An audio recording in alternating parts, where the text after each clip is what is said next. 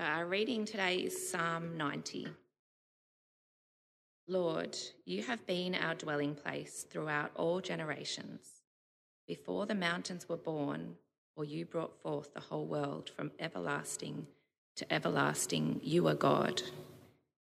You turn people back to dust, saying, Return to dust, you mortals. A thousand years in your sight are like a day that has just gone by, or like a watch in the night. Yet you sweep people away in the sleep of death. They are like the new grass of the morning. In the morning it springs up new, but by evening it is dry and withered. We are consumed by your anger and terrified by your indignation. You have set our iniquities before you, our secret sins in the light of your presence. All our days pass away under your wrath. We finish our years with a moan. Our days may come to 70 years or 80 if our strength endures. But the best of them are but trouble and sorrow, for they quickly pass and we fly away. If only we knew the power of your anger your wrath is as great as the fear that is your due. Teach us to number our days, that we may gain a heart of wisdom. Relent, Lord, how long will it be? Have compassion on your servants. Satisfy us in the morning with your unfailing love, that we may sing for joy and be glad all our days. Make us glad for as many days as you have afflicted us for as many years as we have seen trouble. May your deeds be shown to your servants, your splendour to their children. May the favour of the Lord our God rest on us. Establish the work of our hands for us, yet establish the work of our hands. This is the word of the Lord. Well, this is us heading towards COVID normal. Doesn't quite feel normal yet, does it? But hopefully, we're going to get there in the next few weeks. See how we go. Do you mind if we just commit this time to the Lord now in, in prayer? Heavenly Father, thanks for the grace of your word that you've given to us and uh, to your people to learn from uh, for many, many generations. Thank you for your graciousness in giving us these things, in giving us teachers, in giving us your spirit to apply it to our lives, in giving us the sacrifice of your Son, the Lord Jesus, and his resurrection power at work amongst us now, so that we may hear you and live in you and for you. Uh, so we ask that you'd help us to do that now as we come to the Psalms again. In Jesus' name, amen. Well, I have one point to make today, and if you've got a Bible or a device with Psalm 90 on it, it'd be helpful to have it open in front of you. And here's my point worship is home. Worship is home. Now, the Psalms, of course, are designed to be used, are designed to be used by uh, congregations together. So we'll be saying parts of this psalm together as I go through this talk. So let's say, Together, Lord, you have been our dwelling place throughout all generations. Before the mountains were born, or you brought forth the whole world from everlasting to everlasting, you are God. Worship is home. Worship is belonging. Worship is where we find identity and rest and hope and a future. Moses. You remember the story about Moses, that great prophet of the Old Covenant. He led the exodus of God's people out of slavery in Egypt. Um, and he, he gave them the words of the law. In fact, the, the first five books of our Bible are traditionally attributed to Moses' work. But he had a hard life. I don't know if you know the story. But let me just briefly tell it to you. It, it, he was born at the time when, when, the king of the Egyptians was, was putting to death the sons of Hebrew women. It was, it was kind of a way of limiting the population, but also a, a cultural assimilation attempt by that empire. He was raised in the palace of that king through some miraculous things that, that happened because he's got a clever mum and a clever sister.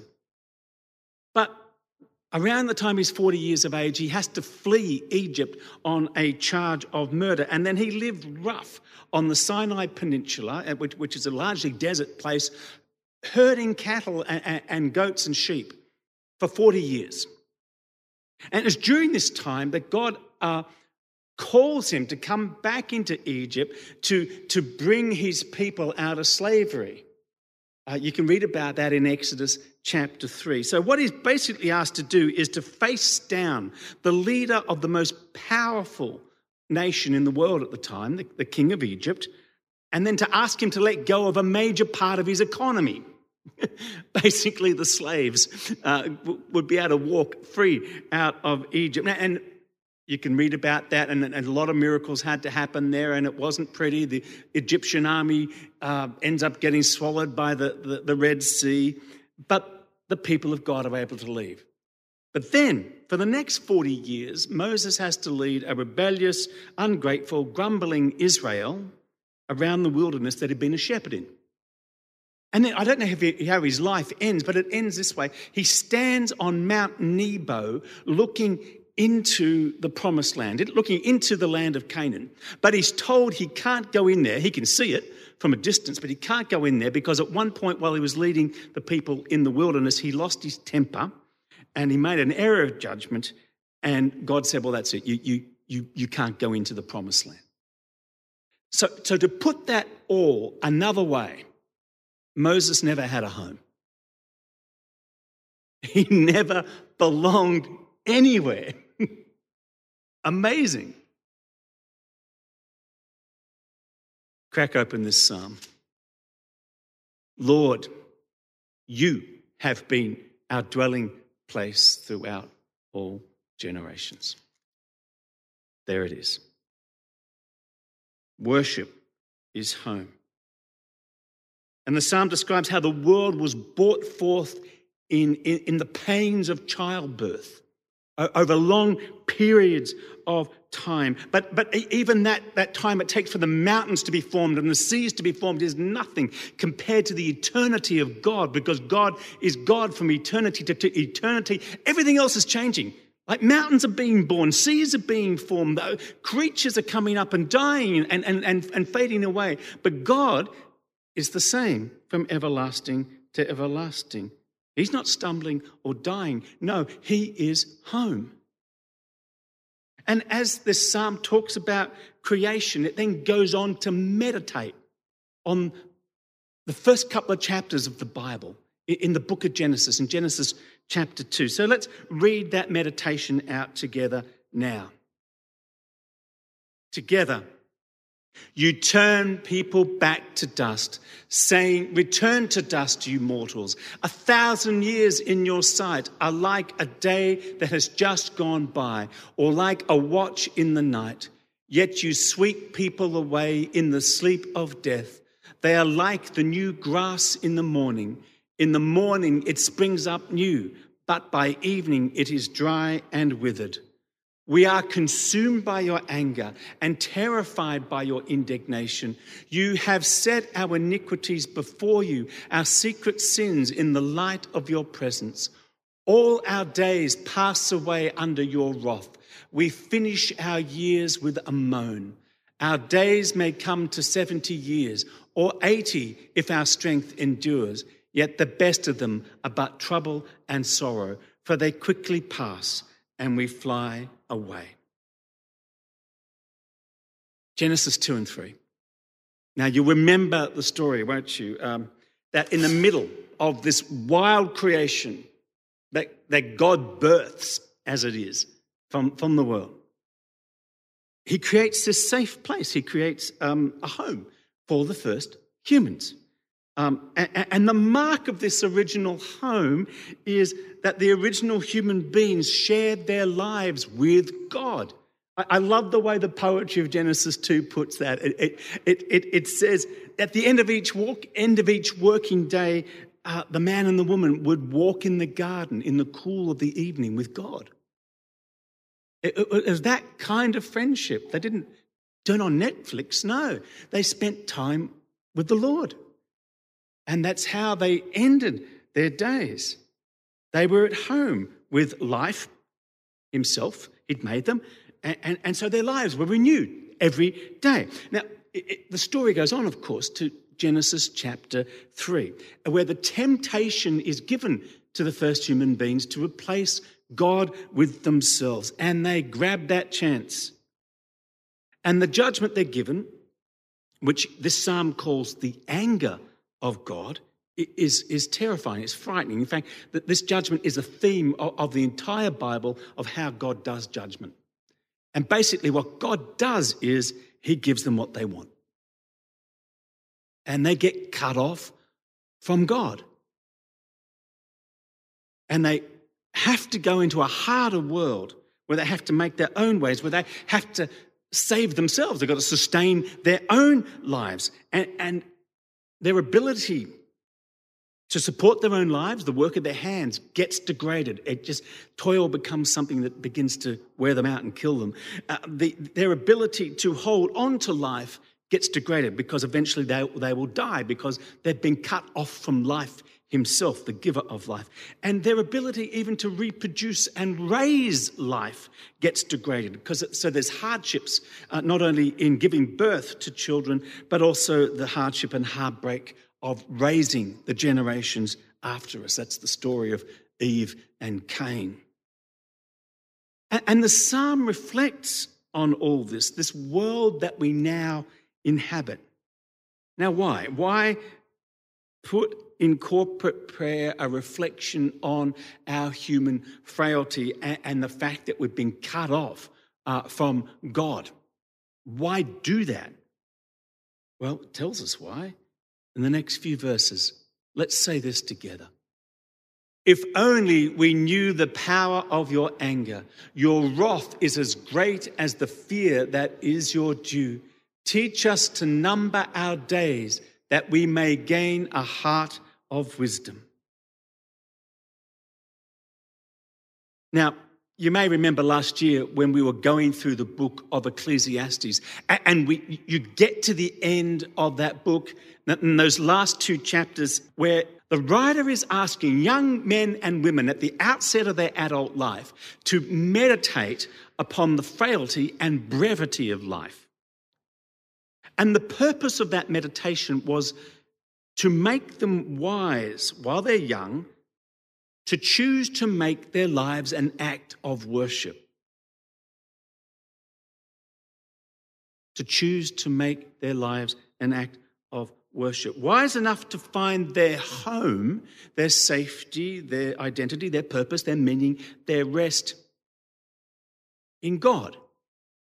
Not in relationships or achievements or overwork or in self indulgence or in uh, wisdom and new skill sets and all the things that Ecclesiastes explores. That's not going to be your home. That's not where you're going to rest. None of those things will fully bear the weight of your life. But be wise enough to come home and to rest with our Lord, who is our Creator God. Make, make, make your life an act of worship because to worship is to come home. And so, the meditation of this psalm, what it's basically teaching us is that the strifes and troubles that we see in the world around us now and that we experience are saying to us, be wise enough to come home. Worship Oh man, that is hard, isn't it? The stripes and the troubles, that's what fills our vision. That's what we see. That, that's, what, that's what takes our priorities. That's what's going on in our minds and our hearts and keeps us awake at night. But you see what the psalm is saying? When you see the stripes and the troubles, be wise enough to make your life about worship. Come home. But the psalm doesn't leave us there, it, it goes on and actually becomes a prayer for help. So let's say this prayer for help together. Together, relent, Lord. How long will it be? Have compassion on your servants. Satisfy us in the morning with your unfailing love, that we may sing for joy and be glad all our days. Make us glad for as many days as you have afflicted us, for as many years as we have seen trouble. May your deeds be shown to your servants, your splendor to their children. May the favor of the Lord our God rest on us. Establish the work of our hands for us. Yes, establish the work of our hands.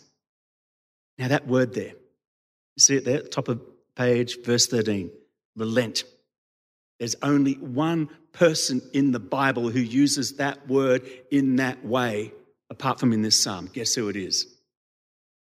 Moses. Spot on. The word means literally to turn, relent, or repent.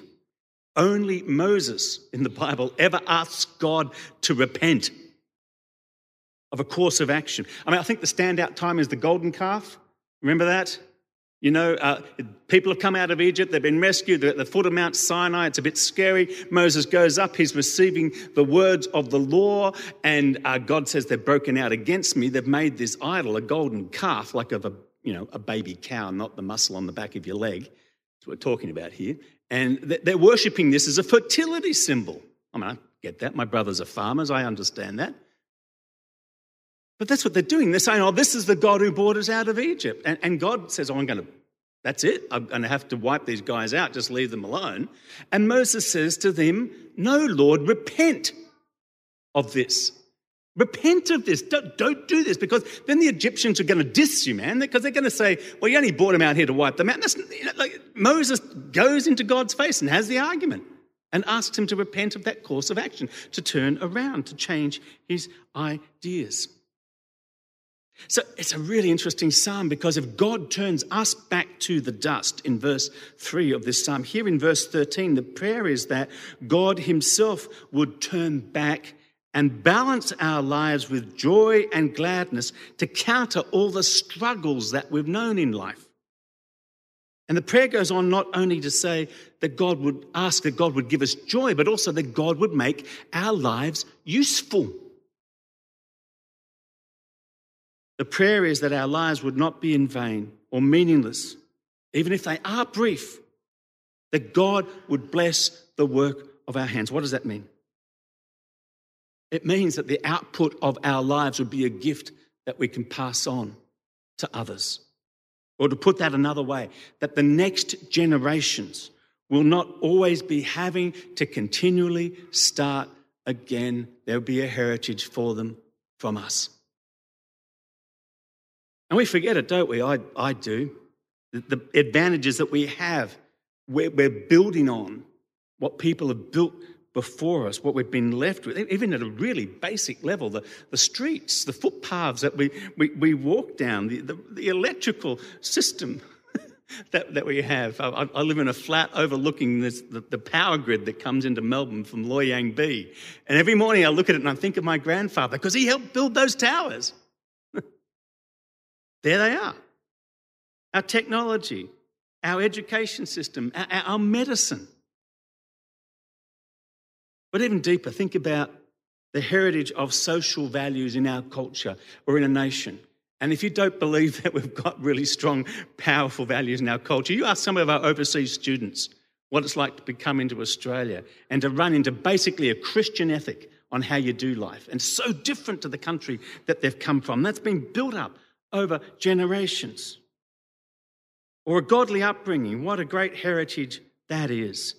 Or the life of the church throughout the world. We're standing here today because of what others have, have kept for us and preserved for us in the past. So, this is brilliant praying, isn't it, really? You think about it. Use the troubles of this life to prompt us to seek wisdom in God and then pray that our daily work, our daily lives, that we, the lives that we live will be an act of worship that finds rest and joy from God and purpose. A purpose that we can pass on to build up what comes after us. So every small act of worship in our daily lives, in our work, it's us coming home when we do that. That's what's going on.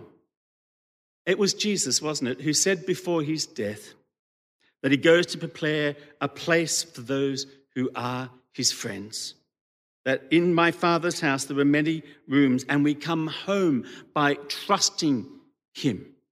It was Paul the Apostle who said that in Christ, our work done in his name is not in vain. It's not meaningless. It's not empty. It's not an eternal heritage because of the resurrection of Jesus from the dead. It was the Apostle John who saw in the book of Revelation home the open worship of God for all the nations of the world descending to the earth in the New Jerusalem.